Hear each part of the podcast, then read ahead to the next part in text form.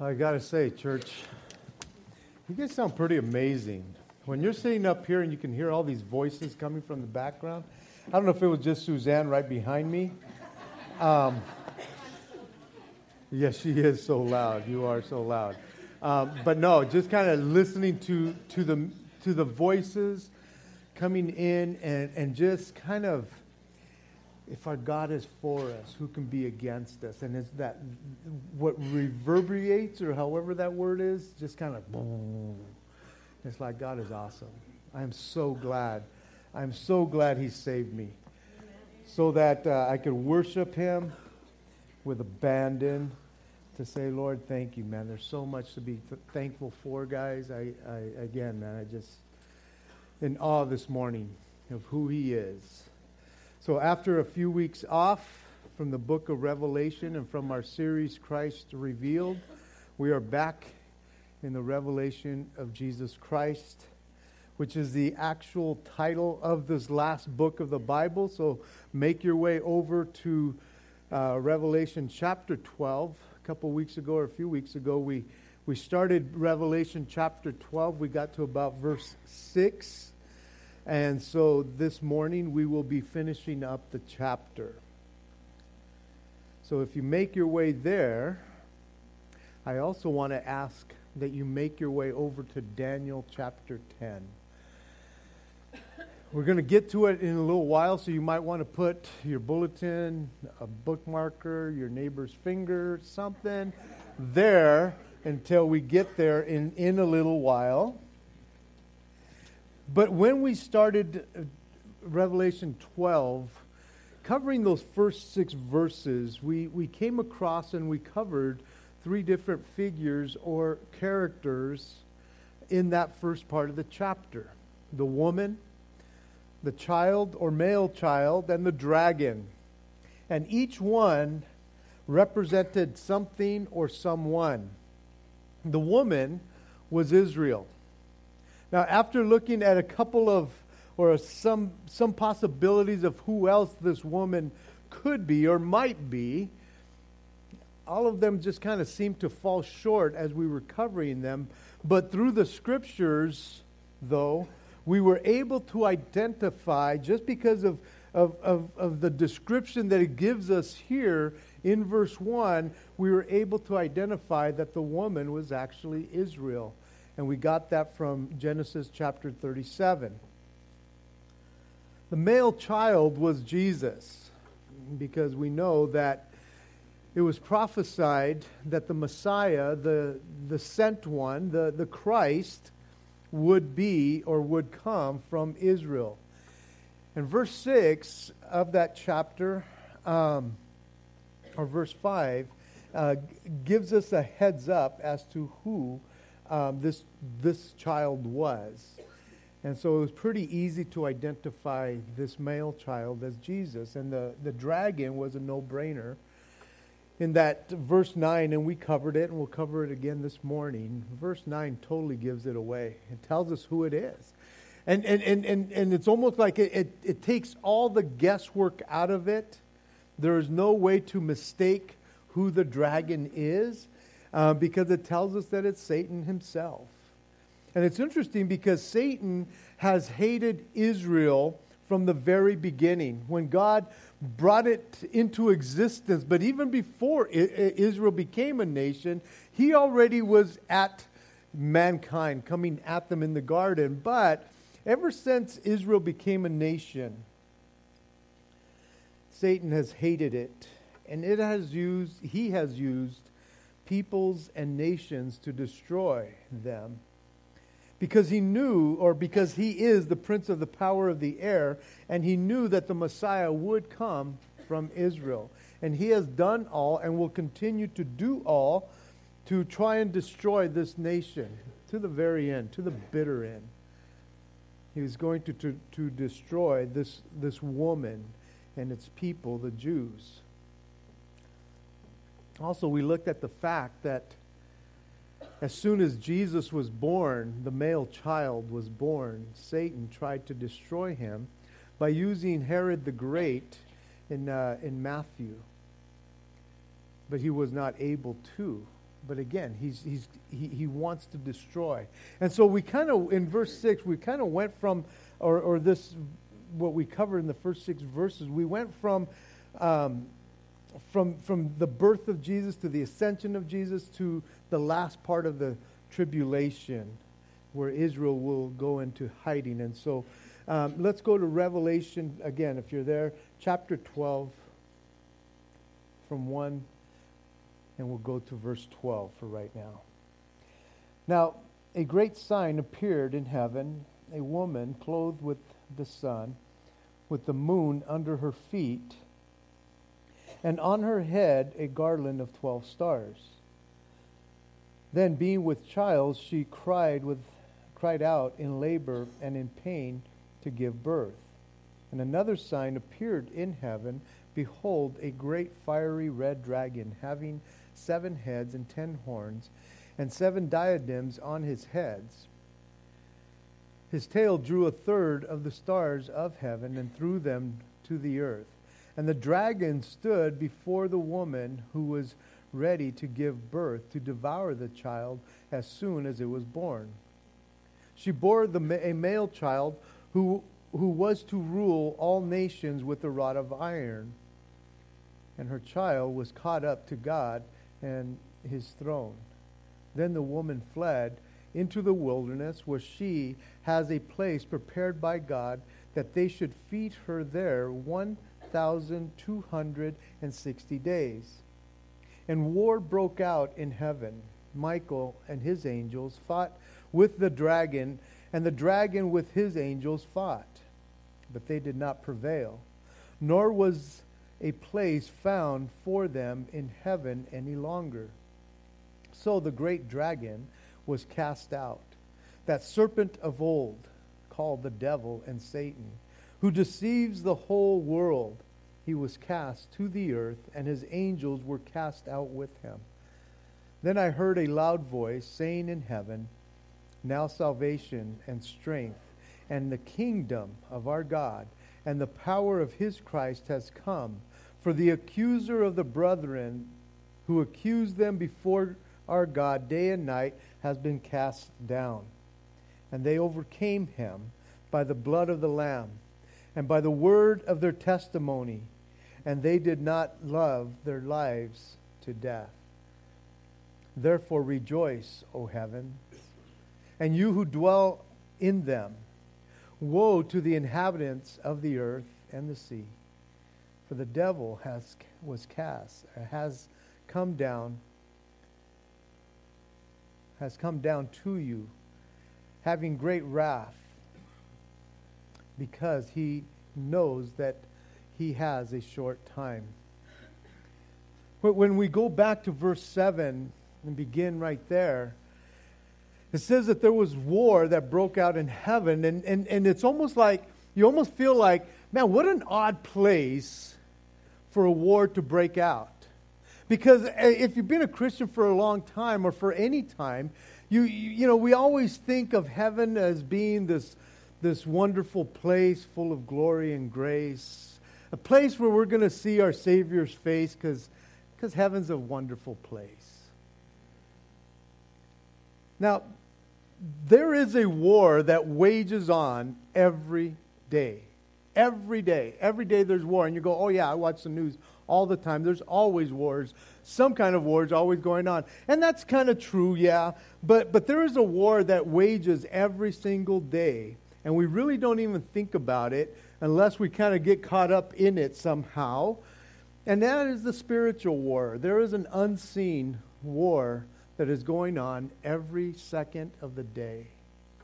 Somehow, somewhere, somewhere in the place that we really cannot see, there is warfare happening. And this war, this unseen war, for the most part, is fought on a daily basis over the hearts, souls, and minds of human beings. Every day there's a warfare for you. Even as a Christian, there, there, there's this demonic activity that goes on because, again, our flesh is so into like like getting into the flesh. But it's like sometimes there's these thoughts and these crazy things that happen and reminders of who we were. And oftentimes we're going, Lord, where did that come from? And it's so often it's just this, this warfare that is happening in our lives, you know, because Satan wants our heart. He wants our mind. He wants our soul. And we're battling against it. But yet, as we're going to see in Daniel chapter ten in a little while, that, that there is this spiritual warfare that happens like that. And there's these angels that are fighting, and we can't even see it. And so this, this warfare that is unseen in the physical realm, and yet happens. Albeit this, this war appears, the one that we're looking at here, it, it, it appears to be uh, still future. From, from where we're looking at right now, from our standpoint, this incident that is happening here that we just read about is still future tense. But at some point, it will be fought. More than likely, it will be fought during the tribulation. And there are things that are going on around us in the spiritual realm that we will never see. And even though it's not until we get to heaven that it will be revealed to us, here it seems like we get a glimpse of an unseen war that hasn't even occurred yet. Somehow God wants us to know about this situation. This war here is, is not so much over the hearts, souls, and minds of human beings. This war seems to, to make a statement of dominance and, and, and power and authority. And, and, and it is a statement for us to understand that, that when all this takes place, the end is near before Jesus sets up his kingdom here on earth. And so again, he's giving us a glimpse into the future of what's going to happen. And so in this war in heaven, we have two sides, two forces, if you will, that are coming against each other. We have Michael and his angels, and then we have the dragon and his angels. And even as I'm looking at this whole thing, I'm thinking of, you know, just this, uh, these two gangs, man, getting ready to rumble. You know, getting ready to, to get into this fight. You know, they have their chains and their knives, and you got your good guys, and you have your, well, they'd both be bad guys probably, but but you know what I'm saying, for territory, basically.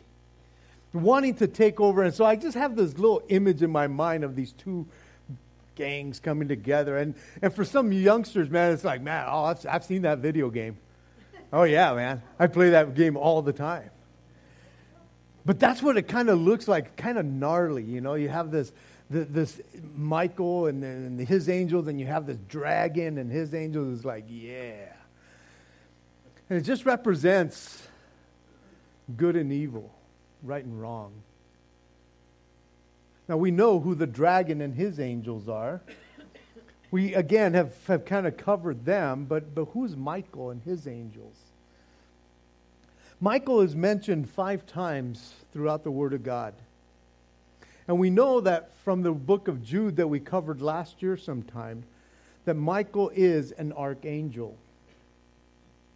And besides Jude, in Jude, the only other time he is mentioned in the New Testament is right here in Revelation chapter twelve. All the other times that he is mentioned, it is in the book of Daniel. And so if you will, go over to Daniel chapter ten. I'm gonna, I want to read the whole chapter to you. It's a little lengthy, but I want to read it to you because I want to be able to kind of show you the spiritual realm that goes on. Now again, we, we have Michael in here, or we have Daniel in here. We have somebody that appears to him. We have somebody else talking to him. Uh, somebody that talks about this Michael. And so I want to show you the spiritual realm that goes on. I guess to give us a better idea as to why Michael, who he is, and why he is the one that fights in this battle in heaven. So Daniel chapter ten, he says, in the third year of Cyrus, king of Persia, a message was revealed to Daniel, whose name was Belteshazzar. The message was true, but the appointed time was long. And he understood the message and had understanding of the vision. In those days, I, Daniel, was mourning three full weeks. I ate no pleasant food, or meat, or wine came to my mouth, nor did I anoint myself at all, until three whole weeks were fulfilled. Now on the twenty-fourth day of the first month, as I was by the side of the great river, that is the Tigris, I lifted my eyes and looked, and behold, a certain man clothed in linen, whose whose waist was geared with gold of Uphaz. His body was like beryl, his face like the appearance of lightning, his eyes like torches of fire, his arms and feet like burnished, burnished brass in color, and the sound of his words like the voice of a multitude. And I, Daniel, alone saw the vision, for the men who were with me did not see the vision, but a great terror fell upon them, so that So that they fled and hid themselves. Therefore, I was left alone when I saw this great vision, and no strength remained in me. For my vigor and uh, was turned into frailty in me, and I retained no strength. Yet I heard the sound of his words, and while I heard the sound of his words, I was in a deep sleep on my face, with my face to the ground. Suddenly, a hand touched me, which made me tremble on my knees and on my on the palms of my hands. And he said to me, O Daniel, man greatly beloved, understand the words which I speak to you, and stand upright, for I have now been sent to you. While he was speaking with me, with Uh, speaking the, this word to me, I was trembling. Then he said to me, do not fear, Daniel, for from the first day that you set your heart to understand, to humble yourself before the Lord, your words were heard, and I have come because of your words. But the prince of the kingdom of Persia withstood me twenty-one days, until Michael, one of the chief princes, princes came to my help, for I had been left alone there with the kings kings of Persia. Now I have come to you to make to make you understand what will happen to your people in the latter days. For the vision refers to many days yet to come. When he had spoken such words to me, I turned my face towards the ground and became speechless. And suddenly one, having the likeness of the Son of Man, touched my lips. Then I opened my mouth and spoke, saying to him who stood before me, my Lord, because of the vision my sorrow have turned, my sorrows have turned, have overwhelmed me, and I have retained no strength. For how can this servant of my Lord talk with you, my Lord? As for me, no strength remains in me now, nor is any beneath uh, breath left in me. Then again, the one having the likeness of a man touched me and strengthened me. And he said, O man, greatly beloved, fear not, peace be to you. Be strong, yes, be strong. So when he spoke to me, I, I was strengthened and said, let, the, let my Lord speak, for you have strengthened me.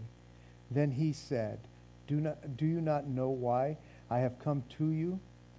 And now I must return to fight with the prince of Persia. And when I have gone forth, indeed the prince of Greece will come. But I will tell you what is noted in the scriptures of truth. No, no one upholds you or upholds me against these except Michael, your prince. Now I know that was kind of a long scripture to kind of read and kind of go over, but I want to give you the, I guess, the insight that Daniel here, he he he is in this vision, he is seeing what's going on, and, and he had been praying, and yet in this unseen world, there was a battle for twenty-one days that this angel, whoever was speaking to him, had not been able to get to him because there was a fight going on for the answer to get to Daniel. And this happens all the time. And, and we could we could like get upset because, God, you're not answering my, my prayers right now. I've asked for this and this hasn't happened. And who knows that there's not a spiritual warfare going on in this time frame so that the answer doesn't come to you yet. Because there's a spiritual thing that's happening. In, in verse in chapter twelve, verse one of Daniel, it says, "At that time Michael shall stand up, the great prince who stands, watches over the sons of your people. And there shall be a time of trouble, such as never was since there was a nation, even to that time. And at that time your people shall be delivered, everyone who is found written in the book." And so we see that this Michael, the archangel, he, he is the one that does a lot of this kind of battle in the spiritual realm. There is something going on beyond what we could see. There is something that happens. And I think oftentimes we, we miss that because we get so caught up in the physical, in what's going on around us. And man, we're getting a glimpse through the book of Revelation and even through the book of Daniel that there's stuff that happens in the heavenlies all the time. And we need to be aware of that, people. We need to understand that there is stuff going on beyond what we could see. Now, I often think that there's this misconception that Satan and God are, are counterparts, that they are somehow equal, and they are not. That is the, like the biggest lie. Also, that, that that Jesus and Satan somehow, you know, fight each other. It's like, nah, Satan is no match for him. But Satan and Michael are counterparts. And, and it seems like there's always this battle going on between Michael and the forces of evil. Here in our text in Revelation, we see that, that, that now they're fighting each other. There's a battle that goes on. It's interesting because when we were covering Jude, and, and, and uh, there was this battle for the body of Moses. And at that time, Michael didn't even want to fight with Satan. It's like, the Lord rebuke you, Satan. Get out of my face. This isn't even worth it. But it seems that both are archangels with the power and the authority that they possess. But verse eight of our text tells us that as this war begins or starts or breaks out in heaven, in verse eight it says, "But they did not prevail," speaking of the dragon and his angels, "nor was a place found for them in heaven any longer." The good thing about this war is that although Satan brought one-third of the angels down with him, Michael somehow still has two-thirds of the angels. And so the the good side wins out here. The good side prevails. As we know from the end of the book, we win anyways. Amen. But in that verse, we, we read something that could be a little troubling, where it says, "Nor was a place found for them," or him, "in heaven any longer." What, what does that mean, any longer? What? What is he? What are you talking about? Well, if, if, if you've ever read like the book of Job, the first two chapters gives us an indication that even though Satan was cast out of heaven long ago, he still has access to heaven. And some of you are like, what? No way. How's that possible? He still ha- he's still accountable to God. He still has to get permission from God to do anything here in this world. Even though he's the prince of the power of the air and he rules this place, he still has to give an answer to God. So because he still has access to heaven, he, he ends up starting a fight there. And there's a war that happens in heaven. But at the end of this book, the book of Revelation, we learn that God will create a new heaven and a new, new earth, so that that new heaven and that new earth will be totally pure and clean. When Satan rebelled and sinned against God, and he lost his normal place in heaven, he was truly cast out of heaven and his position there. And he became the ruler of the earth. And that's why we battle today. He has the title deed. But after this battle that we're reading about in chapter twelve, he is cast out completely from heaven, strictly. And there will be no more access for him. This war more than likely will take place at the middle of the tribulation. Because again, as we saw in Daniel chapter twelve, verse one, it says that there shall be a time of trouble when this happens. And Satan will pull out all the stops. And he will come after the woman. He will come after the, the, the nation of Israel. Because in verse thirteen it says, "Now when the dragon saw that he had been cast out to the earth, he persecuted the woman who gave birth to the male child." He will pull out all the stops. Verses nine and ten says that there was a that, that this dragon, the great dragon, was cast out. And here we get the titles of the spiritual enemy, the dragon, the, that serpent of old, the devil, and Satan. And these titles describe the enemy of God and, and the enemy of God's people as being vicious, being an accuser, and being an adversary. The word devil means accuser, and the word Satan means adversary.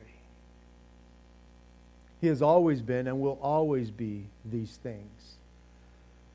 Ephesians six twelve tells us, "For we do not wrestle against flesh and blood, but against principalities, against powers, against uh, the rulers of the darkness in this age, against spiritual hosts of wickedness in the heavenly places."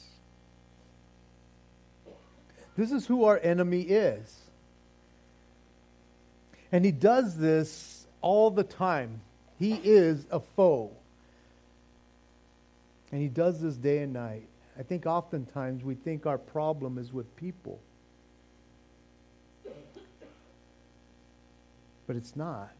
Oftentimes, if we look beyond the situation that's going on in our lives with people, we see the antagonists behind that. We see the spiritual things that are happening behind us. And that's why I say we need to be aware of the spiritual realm. Now, I'm not saying that we, we should always be demon hunting and doing all those kinds of things. Just know that it's out there. That the person that, that you are at odds with is not really your enemy. If anything, you pray for them. If anything, you, you have compassion for them. And you don't egg them on or keep on adding fuel to the fire. You twi- try to squelch it. Because when you know that the enemy is using people or things in your life, then if you can try to see beyond the situation, you will be able to handle it a little different. He is our enemy. And he will use people, he will use things, he will use our loved ones, he will use all kinds of things. Because he is the enemy of our soul. And so a lot of it is the, the spiritual. But at this moment, today, Satan still has access to, to heaven. It says that he deceives the whole world. This is what Jesus said about our enemy. In John chapter eight, verse forty-four, it says, "You are of your father, the devil, and your desire," he's speaking to the Pharisees, the Jews, "you are of your father the devil, and the desire of your father you want to do. He was a murderer from the beginning, and does not stand for in the truth, because there is no truth in him. When he speaks a lie, he speaks from his own resources. He is the liar and the father of it. And then later on he says in, in John ten ten, the thief, speaking of the enemy, does not come except to kill, to steal, to kill, and to destroy. I have come that you may have life and that you may have it more abundantly. There is the spiritual realm that is happening. When Jesus was rebuking these These Pharisees, these Jews, he's saying there is a spiritual father that you are following after because of the things that you're doing. You're imitating that father, because they were claiming that Abraham was their father. He says, if Abraham was your father, you would not try to kill me. But you're doing what your father, the enemy of your soul, wants you to do. You're doing exactly what he wants you to do. You see, Satan has always been into deception. He's all about deception. He is all about dishonesty. That's who he is. He uses trickery at every turn. He is conning people all the time. That's all he knows. It's interesting because Second Corinthians eleven, thirteen to fifteen says, for such are false apostles, deceitful workers, transforming themselves into apostles of Christ. And no wonder, for Satan himself transforms himself into an angel of light. Therefore, it is no great thing if his ministers also transform themselves into ministers of righteousness, whose end will be according to their own works. And so we see that the spiritual thing that's going on in the world, sometimes we see it in the people as he's talking about these false apostles and, and, and deceitful workers. It's like they are doing the work of the enemy. He's deceiving them. And that's why I say the person that you're at, at odds with is not always the enemy. It's what's behind it. And we need to understand that. In verse twelve or verse ten, Satan is called the accuser of the brethren, who accuses them day and night. He is the biggest crybaby and tattletale of all time. Of all time. You do something wrong, and guess what? Your name is being mentioned in heaven. Even you who think like, no, I'm pretty good. It's like, no, no, you're not. You think that you're too good. He's going, did you see so-and-so? They are so proud of themselves right now because they haven't lied like in two days. He, he is such a punk, man. He is constantly accusing you and I before the Father, saying, look at Zeke again. How do you put up with him? You know, if there is any truth in in, in Satan, it might be in the accusations that he makes against us.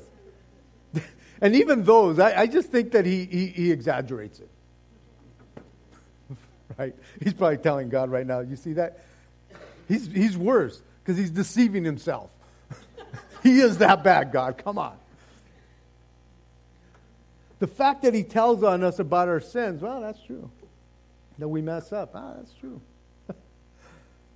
But regardless of his accusations that he brings before God, not one of those accusations, as a believer, not one of them has stood before God.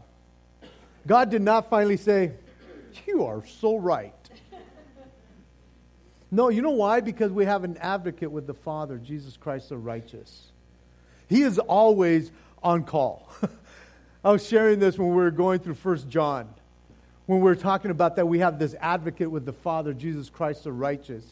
Jesus Christ is not, because he's like a, retain, a lawyer on retainer, right? He's always at work on our behalf. And he's not like this lawyer that's walking up and down the, the aisle or the, the hallway going, come on, Zeke, repent, hurry, repent, so I can go in there because Satan's accusing you. Come on, hurry, hurry, Zeke. He's like, no, he already knows who I am. He's my advocate. He's already in there when Satan says, did you see what Zeke did? He goes, he's one of mine, God. Doesn't stand. Doesn't have any legs here, Lord. He's mine. I died for him already. He, he received me. Satan's like bummed out. He intercedes for us all the time. Jesus prays for you all the time. So even though he is the accuser of the brethren, we have Jesus, the righteous, who stands in the gap for me and you. Satan and his angels, which are the demons, will be cast out of heaven. And for that matter, from the heavenly realm in the middle of the tribulation. And there will be no more accusations because he won't have access. And in that, it says in verse twelve, "Oh rejoice, oh rejoice, O heavens." There will be rejoicing in heaven when, when the accuser of the brethren is no longer allowed to be there. Amen. But for those who dwell on the earth, it's not going to look so good. Because they will get the full wrath of the enemy. Why? Because he knows that his time is short. And so verses ten and eleven, it says, And they beca- and they overcame him with the blood of the Lamb and the word of their testimony, and they did not love their lives to death, to the death. Those who are on the earth during this time, both believer and unbeliever, it will be the hardest time than any other time in history.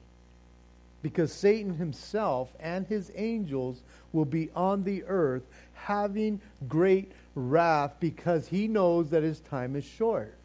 And so he will pull out all the stops here on earth.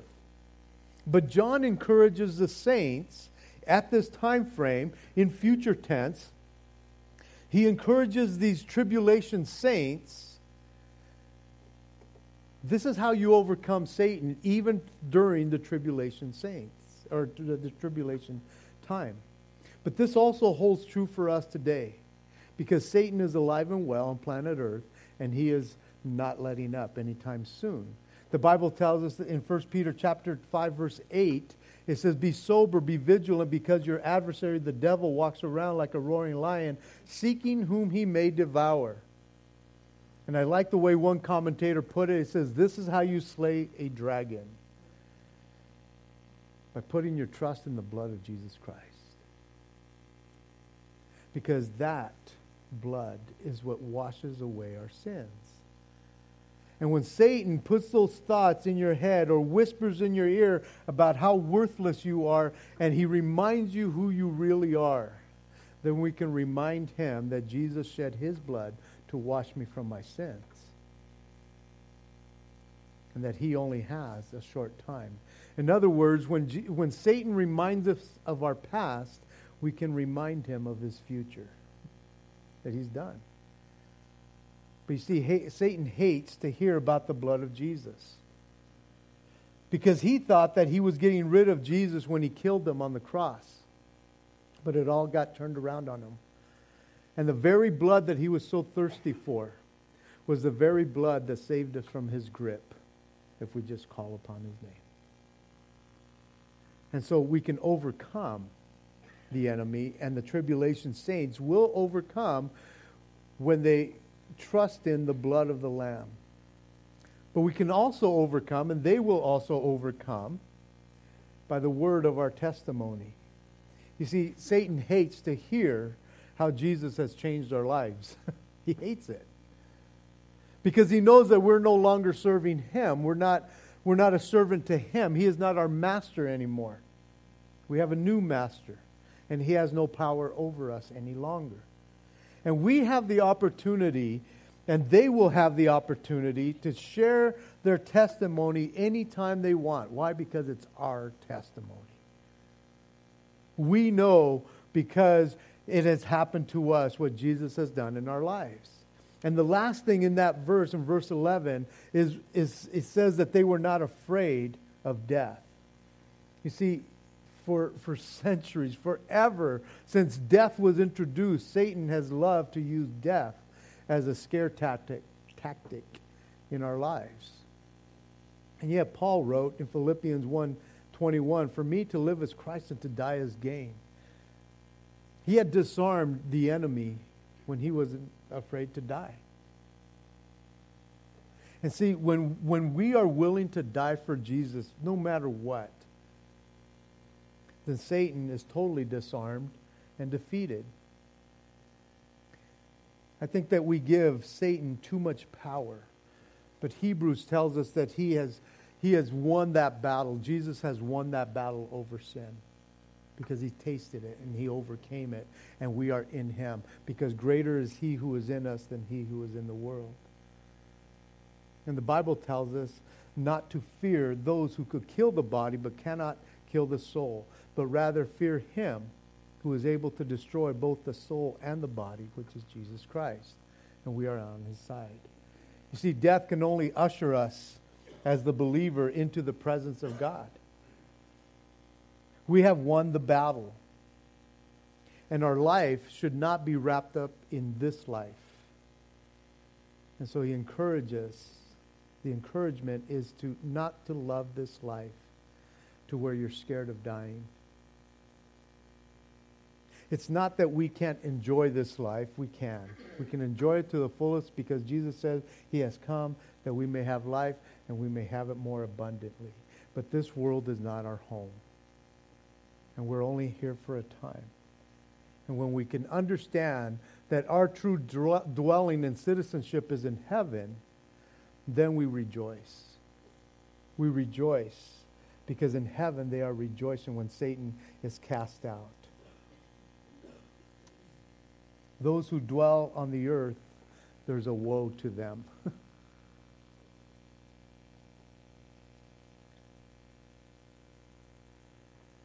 The devil was cast down and having great wrath. And from verse twelve on, Satan knows that he only has three and a half years. And he pulls out all the stops. And the way this world looks today, the stage is being set. And it looks like it's the beginning of this winding down. And I'm sure Satan can sense that the end is near for him. And he is blinding as many as he can. But the good news is that Jesus today has given us the authority to give sight to the blind, both, both physically and spiritually. Because we were once blind, but now we see. The last verses from verse thirteen to the end, it says, "Now when the dragon saw that he had been cast into the uh, to this earth, he persecuted the woman who gave birth to the male child. But the woman was given two wings of a great eagle, that she might fly into the wilderness to her place, where she is nourished for a time and times and half a time from the presence of the serpent. So the serpent spewed water out of its, his mouth like a flood after the woman, that he might carry her to a uh, that he might cause her to be carried away by the flood. But the earth opened, helped the woman, and the earth opened its mouth and swallowed up the flood from the dragon, which the dragon had spewed out of his mouth. And the dragon was enraged with the woman, and he went to make war with the rest of her offspring to keep the com- who keep the commandments of God and have the testimony of Jesus Christ." In the second part of the Great Tribulation, the persecution of and to the nation of Israel, to the Jews, will be like no other time in history. Throughout history, we know that it's been really bad.